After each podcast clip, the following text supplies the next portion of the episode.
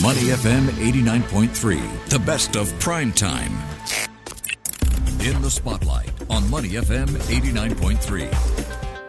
Thanks for joining us on Prime Time. You're with Bharati Jagdish and Timothy Go, tracking some of the stories making the headlines this week and the things that you should be watching. Jonathan Frewin joins us to help us out. He is senior journalist with the BBC World Service Partner Hub in London. Hi, Jonathan. Thanks for joining us. Hi, thanks for having me. So, Jonathan, here's the thing. We're all bracing ourselves for the new year, mostly for festivities. But if you take into account what's happening in China this year, it is likely to have a lot of political and economic repercussions as well. How are you guys viewing it in your part of the world? Well, that's right. Obviously, it's the Chinese Year of the Rabbit. It's a major celebration, the big annual holiday event, and it's going to be very different to the last few years since China largely abandoned its zero COVID approach a few weeks ago following widespread protests against that policy. Before the pandemic, holidays in China around this time of the year were seen as the world's largest annual migration of people. And of course, China's borders were heavily controlled for much of the last three years with strict quarantine periods in place for people visiting. But that's now largely been dismantled, meaning Chinese people living overseas can more freely return home and visit relatives, which is likely to be joy for anyone returning for the first time in years. But it comes with a fairly substantial downside, and that is the risk of a major spread of coronavirus across the country as China's 1.4 billion people come together to celebrate again.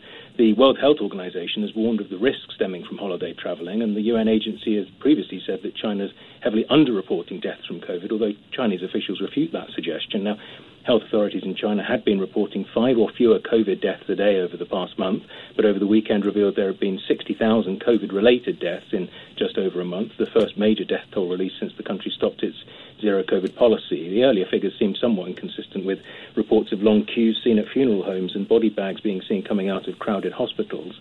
Now, moving forward, China is also only planning to issue COVID fatality data on a monthly basis. So there are certainly risks associated with this new, more relaxed approach, but I'm sure many Chinese citizens will be absolutely thrilled to be able to celebrate with their families properly again for the first time in a long time.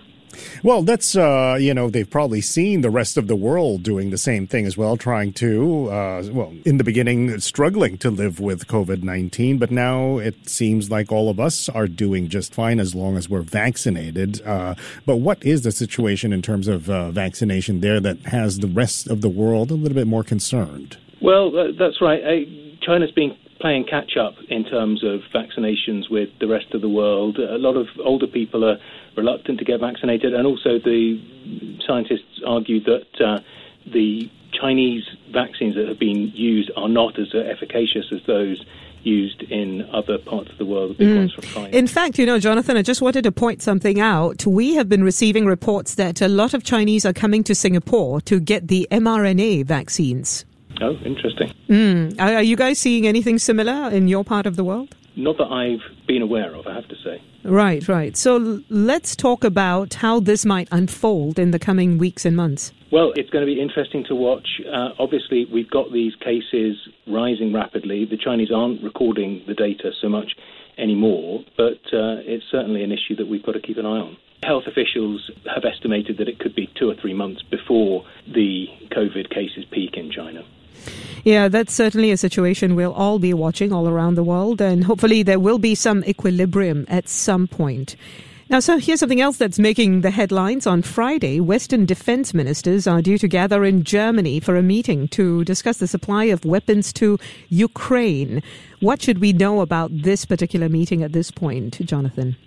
Yes, there have been a number of these meetings. It's called a Ramstein meeting since the first one in April last year, held at the US's Ramstein Air Base in Germany. It's officially a meeting of what's called the Ukraine Defense Contact Group, which has met elsewhere and virtually, though this is the third one being held at Ramstein Air Base.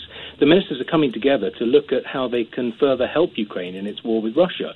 Ukraine's defense minister will also be in attendance. And this is interesting because there is quite a big debate ongoing at the moment over the scale and scope of defense equipment that the West should supply to Ukraine.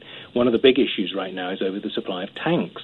Thus far, Ukraine's been relying on old Soviet era technology for use by its armed forces. France, Germany, and the US have recently said they're willing to send lightweight armored vehicles to Ukraine, but Ukraine is keen to get its hand on modern Western tanks to boost its capabilities. Poland has said it wants to send German Leopard 2 tanks, which uh, needs approval from Germany in order for it to re-export them. Germany's prior opposition to that appears to have softened, and it was confirmed after a call between Britain's Prime Minister Rishi Sunak and Ukraine's President Volodymyr Zelensky that the UK is planning to send initially around 14 of its Challenger 2 tanks, though at the moment the US appears reticent to send its Abrams tank into battle into Ukraine. And mm-hmm. th- there were also reports late last week that Germany is now likely to send Leopard 2 tanks of its own.